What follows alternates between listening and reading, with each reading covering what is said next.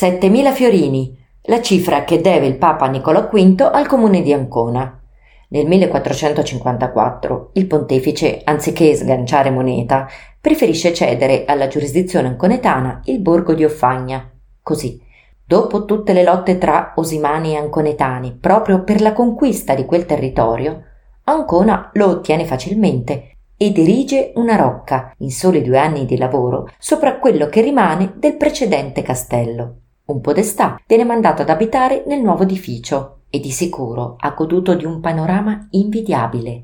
La rocca domina una rupe tufacea di circa 300 metri, è il punto più alto della zona e ciò le conferisce un grande potere strategico, militare e difensivo. La rocca si compone di una solida cinta muraria e di torri di avvistamento merlate a coda di rondine. Al centro svetta il torrione principale, suddiviso in cinque piani. Al terzo piano abita il podestà e al quarto ci sono le scale d'ingresso al torrione. Basta distruggerle per isolare completamente l'edificio. È del 1477 la Battaglia del Porco, in cui il capitano di Ventura Boccolino da Guzzone, originario di Uffagna, riconquista la fortezza, vincendo sulle truppe della città di Ancona. Ma ormai il tempo delle guerre paesane è passato.